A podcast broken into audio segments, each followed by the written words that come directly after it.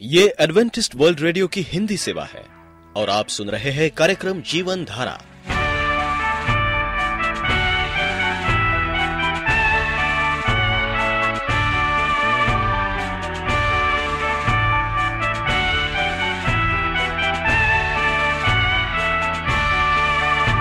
कार्यक्रम जीवन धारा सुनने वालों को मैं स्मिता और मैं अमित हमारा प्यार भरा नमस्कार। एडवेंटिस्ट वर्ल्ड रेडियो की हिंदी सेवा में हम आपका स्वागत करते हैं। श्रोताओं, आइए, आज प्रसारित होने वाले कार्यक्रमों की जानकारी दे दें। आज होगी पहले स्वास्थ्य चर्चा, इसके बाद एक गीत होगा और फिर कार्यक्रम के अंत में पवित्र बाइबल का संदेश। तो चलिए, स्वास्थ्य चर्चा सुनने से पहले सुनते हैं ये गीत।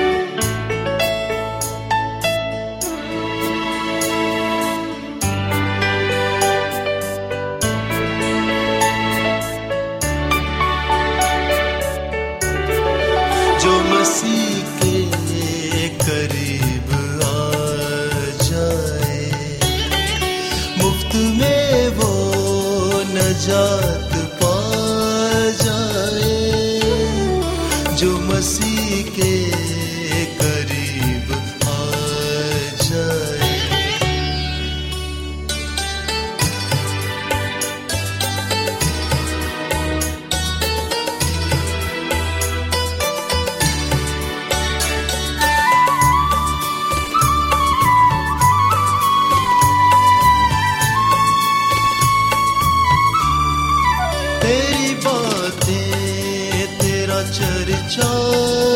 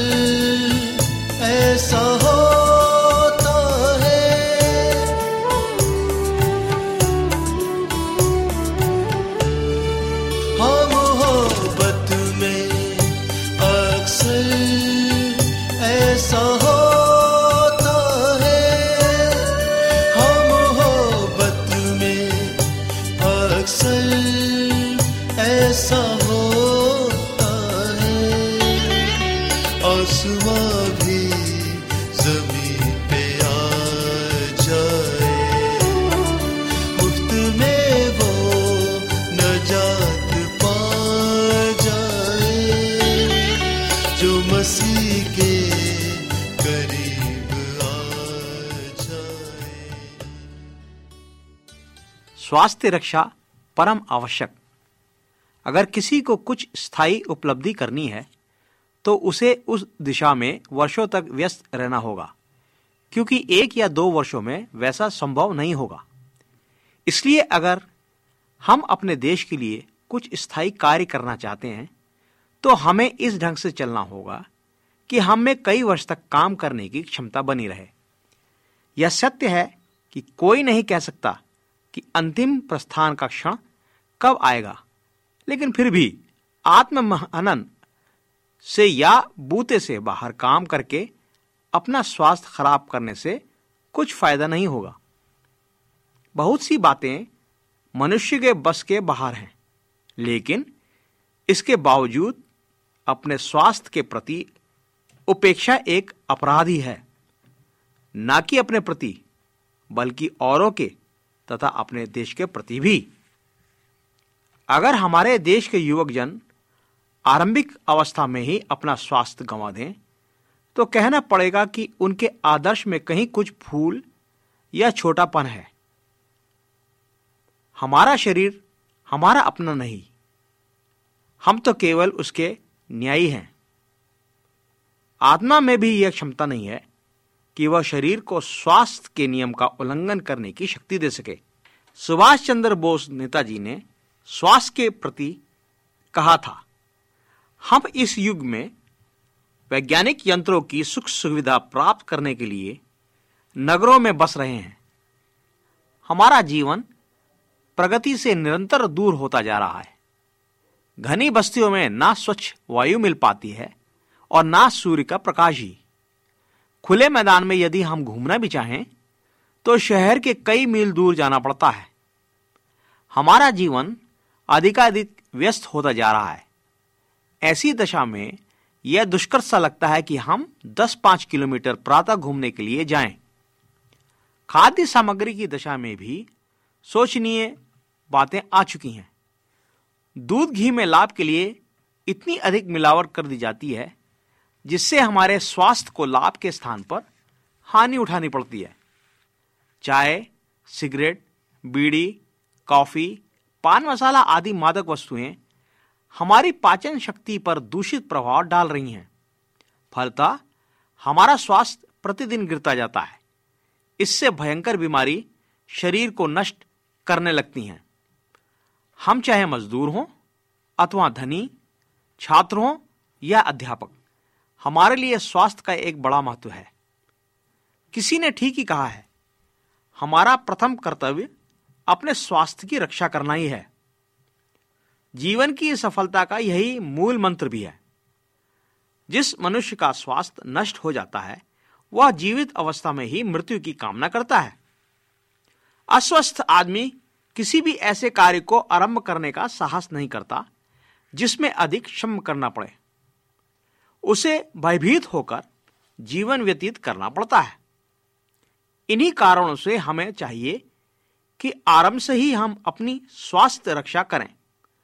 खोया हुआ धन प्राप्त हो सकता है, पर जिस स्वास्थ्य का एक बार विनाश हो जाता है, वह फिर लौटकर नहीं मिलता। बहुत से लोग इस भ्रम में रहते हैं कि धन से स्वास्थ्य की प्राप्ति हो सकती है। वे कहते हैं, हम अच्छे फल अच्छा भोजन, दूध घी का सेवन करेंगे और स्वास्थ्य स्वयं में भी ठीक हो जाएगा। पर ऐसा सोचना ठीक नहीं है। पौष्टिक पदार्थ हमारे स्वास्थ्य का निर्माण नहीं करते। उनका महत्व भी कौड़ है? यदि स्वास्थ्य अपनी वास्तविक दशा में नहीं है, फिर हम पौष्टिक पदार्थों का पाचन ही नहीं कर पाएँगे। यदि धन के द्वारा ही स्वास्थ्य प्राप्त किया जा सकता तो फिर धनी व्यक्ति शक्तिशाली और कृषक मजदूर दुर्बली होते। स्वास्थ्य निर्माण का सबसे अच्छा मार्ग यही है कि प्राकृतिक नियमों की अवहेलना कदापि न करें। रात्रि में देर तक जागना और सूर्योदय के बाद घंटों तक बिस्तर पर पड़ा रहना हानिकारक है। जो मनुष्य इस प्रकार का जीवन व्यतीत करते हैं, उनकी शारीरिक शक्ति विलुप्त हो जाती है और बौद्धिक विकास में बाधा उत्पन्न होती है। प्रातःकाल चार बजे का समय परमेश्वर का समय है। और उस समय जाग जाना हमारे लिए बड़ा ही कल्याणकारी है। प्रातःकाल जागकर शौचादि क्रिया से निवृत्त होकर खुली हवा में टहलने से नवीन चेतना और शक्ति प्राप्त होती है। ग्रीष्म ऋतु में गर्म तथा शीत ऋतु में ठंडी वस्तुएँ हानिकारक हो सकती हैं। इनके अतिरिक्त अन्य कितनी ही वस्तुएँ हैं जो हमारे स्वास्थ्य साधन में सहायक हो सकती हैं। महात्मा गांधी ने स्वास्थ्य के प्रति कहा था। अच्छे स्वास्थ्य के लिए शरीर के सभी अंगों का कार्य नियमित करना ही होना ज़रूरी है। स्वस्थ वही है जो बिना थकान की दिन भर काफ़ी शारीरिक और मानसिक मेहनत कर सकें। शरीर से अपना और दूसरों का भला किया जा सकता है, पर यदि उसका दुरुपयोग करें तो यह अपने लिए भी बुराई का कारण बनता है और दूसरों का भी काम बिगाड़ता है। यदि शरीर को हवा पानी, खुराक नियमित रूप से मिलते रहें और वह बिना आलस्य के ठीक तौर से काम कर रहा है तो अस्वस्थ होने का कोई कारण नहीं हो सकता। बुराइयों से अपने मस्तिष्क को दूर रखकर नियम से प्रत्येक कार्य करने का अभ्यास हमें डालना चाहिए। अध्ययन को जितना महत्व दिया जाए, उतना ही व्यायाम और खेत कूल को भी देना चाहिए। अधिक व्यायाम करने अथवा खेलने से शरीर में इतनी थकावट आ जाएगी कि हमारा सारा समय विश्राम में ही समाप्त हो जाएगा। इसलिए हमें खेलकूद की एक सीमा निश्चित कर लेनी चाहिए। इससे हमारे अध्ययन में भी रुकावट नहीं आएगी। भोजन के प्रति गांधी जी ने कहा था, पशु पक्षी न स्वाद के लिए भोजन करते हैं, न इतना खाना खा लेते कि पेट फटने लगे। वे अपने भोजन को पकाते नहीं। प्रकृति जैसा देती है वैसे ही कर लेते हैं। संसार में भूख से पीड़ित होकर उतने व्यक्ति नहीं मरते जितने अधिक भोजन करने के कुपरिणाम से मरते हैं। हम लोग अधिक भोजन करके थोड़े बहुत अपराधी हैं, परंतु धार्मिक दृष्टि से कभी कभी व्रत रखने के नियम बनाए गए हैं। सचमुच, स्वास्थ्य की दृष्टि से एक दिन व्रत उपवास करना ज़रूरी है। आहार संतुलित और विवेकपूर्ण हो। तो शरीर में कोई रोग हो ही नहीं सकता। भोजन से ही रक्त बनता है और हम शक्तिशाली बनते हैं। अतः हमारा भोजन उत्तम होना चाहिए। यहाँ उत्तम से यह तात्पर्य नहीं कि हम पूड़ी, कचौड़ी, मिठाई और वो पकवान खाएँ। यह उत्तम भोजन में नहीं गिनी जाती, क्योंकि इनमें पाचन शक्ति नहीं होती। श्रोताओ, आज की इस वार्ता से आपके स्वास्थ्य के लिए लाभ पहुंचेगा ऐसी मेरी उम्मीद है। और इसी उम्मीद के साथ हम इस वार्ता को समाप्त करते हैं। अब आप वेल्डन चरण को आज्ञा दीजिए। नमस्कार। आप एडवेंटिस्ट वर्ल्ड रेडियो का जीवन धारा कार्यक्रम सुन रहे हैं। यदि आप पत्राचार द्वारा यीशु के जीवन और उनकी शिक्षाओं पर या फिर स्वास्थ्य विषय पर अध्ययन करना चाहते हैं तो आप हमें इस पते पर लिख सकते हैं। हमारा पता है वॉइस ऑफ़ प्रोफेसी ग्यारह हेली रोड, नई दिल्ली, एक एक शून्य शून्य शून्य एक, इंडिया। परमेश्वर की अगुवाई, भाग चार। प्रिय रेडियो मित्रों यीशु मसीह के सामर्थी और चमत्कारिक प्यारे नाम में आपको भाई मॉरिस माधो का नमस्कार। मैं आशा करता हूँ कि परमेश्वर इस कार्यक्रम के माध्यम से आपको परमेश्वर के पास आने का मौका दे रहा है।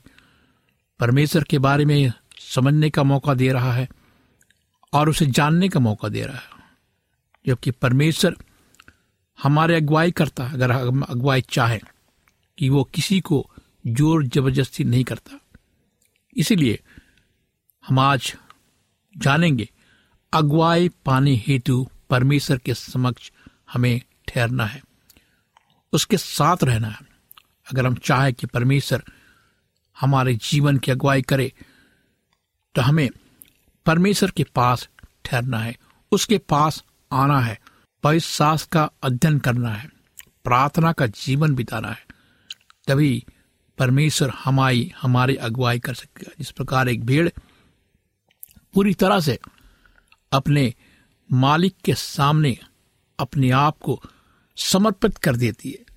पूरी तरह से सौंप देते उसी प्रकार हमारा जीवन होना चाहिए कि हम पूरी तरह से अपने जीवन को परमेश्वर को सौंपे। जैसे एक भीड़ जो है मालिक के अधीन होती है, वो उसकी आवाज़ को सुनती है और मालिक जैसा चाह उसे दाहिनी बाहिनी घुमाता है, जंगलों में ले जाता है, पहाड़ों में ले जाता है और वो उसकी आवाज़ को सुनती है कि हम आज परमेश्वर की अगुवाई को जानना चाहेंगे, कि हम आज परमेश्वर के समक्ष आकर उसकी अगुवाई में चलना चाहेंगे। अगुवाई के संबंध में अध्ययन अगर हम करते हैं तो हम पाते हैं कि प्रार्थना का महत्व सबसे अधिक है। हमें प्रार्थना को अधिक महत्व देना चाहिए। प्रार्थना ही जीवन है। प्रार्थना ही हमें शक्तिशाली बनाती है और प्रार्थना ही हमें शैतान के भयंकर से भयंकर आक्रमण से हमें बचाती है।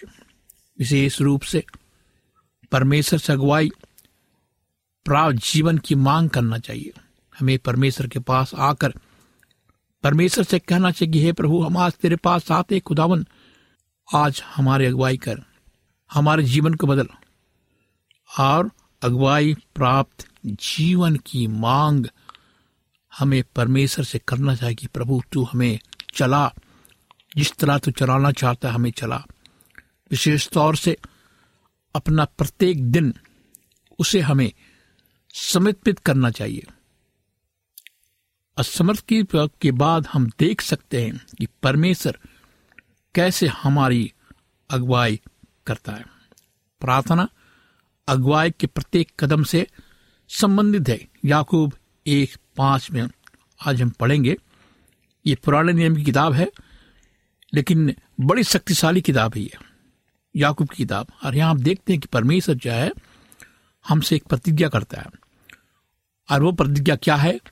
हम आज यहाँ देखेंगे। यहाँ लिखा है, यदि तुम में से किसी को भी कोई भी इंसान, गरीब, धनी, अमीर, झोपड़ी में रहने वाला, एक भिखारी यहाँ लिखा तुम में से किसी को बुद्धि की घटी हो, परमेश्वर कहता है तो परमेश्वर से मांगे कि वो प्रत्येक को बिना उलाहना दिए उदारता से उसे देता है और उसको दी जाएगी जो मांगेगा।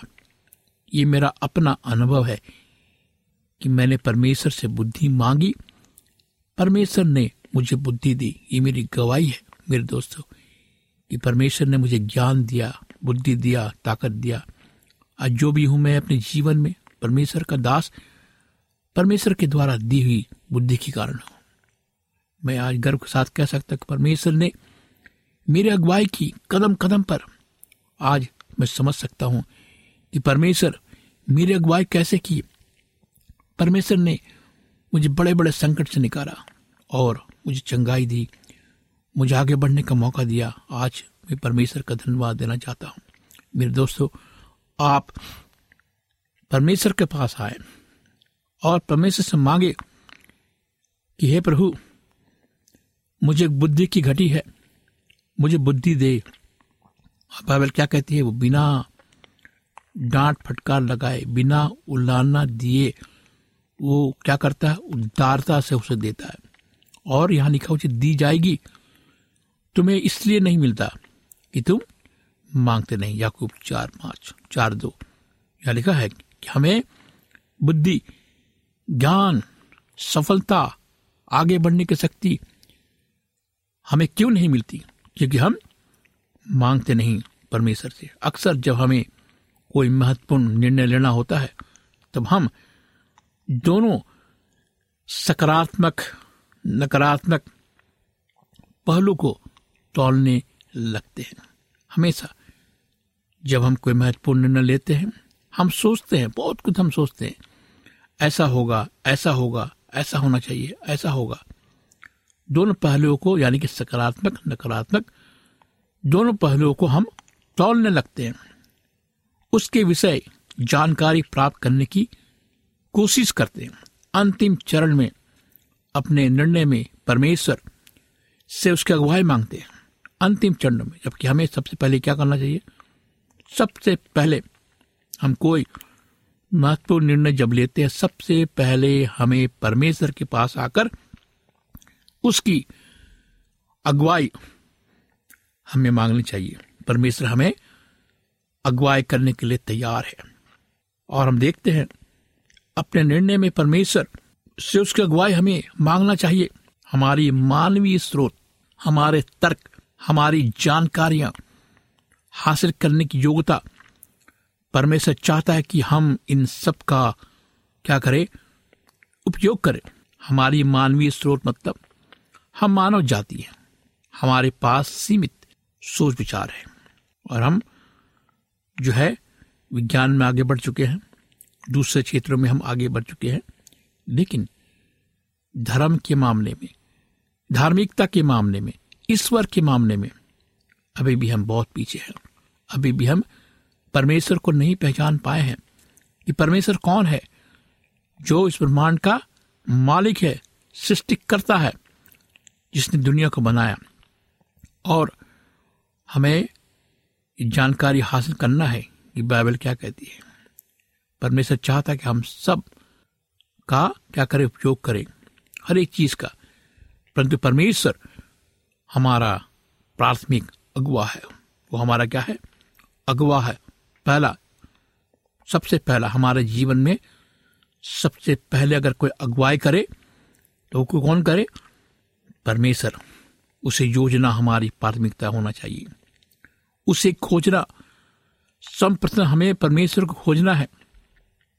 जीवन के में कुछ अद्भुत अनुभव है, जिनमें अचानक संकट आ जाने पर परमेश्वर आवश्यकता के अनुसार अगुवाई प्रदान करता है।